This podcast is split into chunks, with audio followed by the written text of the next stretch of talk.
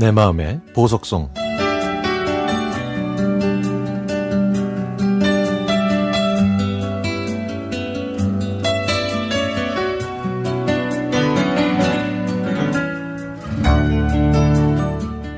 저는 고등학교에서 영어를 가르칩니다.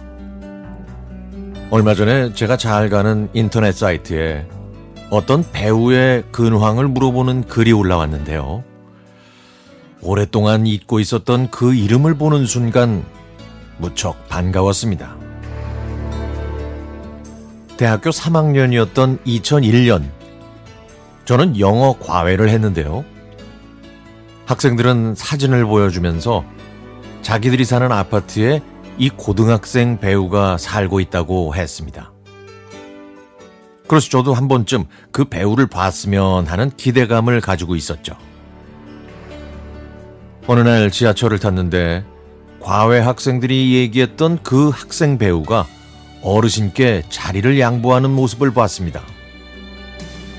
저는 아르바이트 때문에 먼저 내렸지만 왠지 다시 만날 수 있을 것 같은 그런 느낌이 들었죠.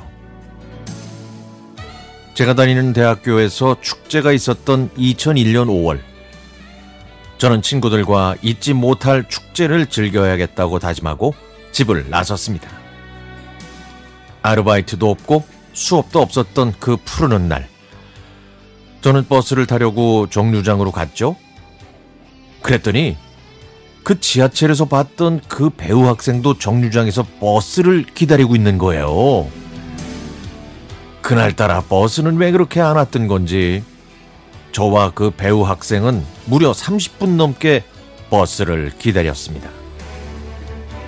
하지만 한 시간이 다 돼도 버스가 안 와서 저는 그 학생한테 가서 혹시 텔레비전에 나오는 배우가 아니냐고 물어봤더니 그 학생이 웃으면서 맞다고 하더라고요. 그래서 저는 버스가 안 오니까 우리 같이 엄마 차를 타고 같이 역으로 가자고 했고 그 단정한 학생은 좋다고 했습니다. 그 시간 동안 저희는 이런저런 이야기를 많이 나눴는데요. 저는 그 배, 우의 팬인 제 과외 학생들에 대해서 얘기했고, 그는 배우로서의 고민도 털어놨죠. 그리고 헤어질 때 그 배우는 저한테 고마워요, 예쁜 누나. 라고 했습니다.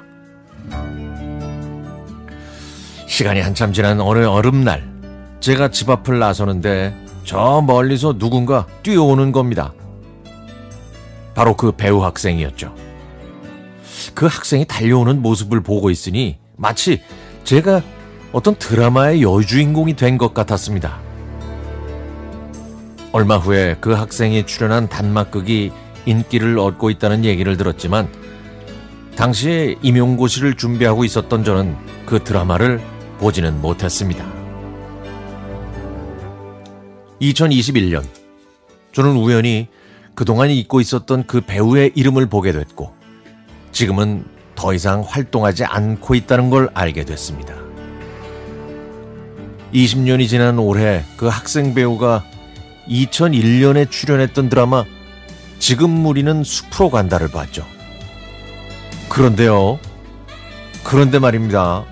이 드라마에서 그가 선생님을 보면서 고마워요. 예쁜 누나. 아, 이렇게 말하는 장면이 있어서 저는 깜짝 놀랐습니다. 그 드라마를 보면서 저만의 추억을 떠올렸던 거죠. 저처럼 20년이 지난 지금도 그를 기억하는 사람들이 있다는 걸 알았으면 해서 이 글을 올립니다. 지금도 어디선가 열심히 살고 있을 주한울 배우를 위해서 그 드라마에 나왔던 노래 오늘 신청합니다.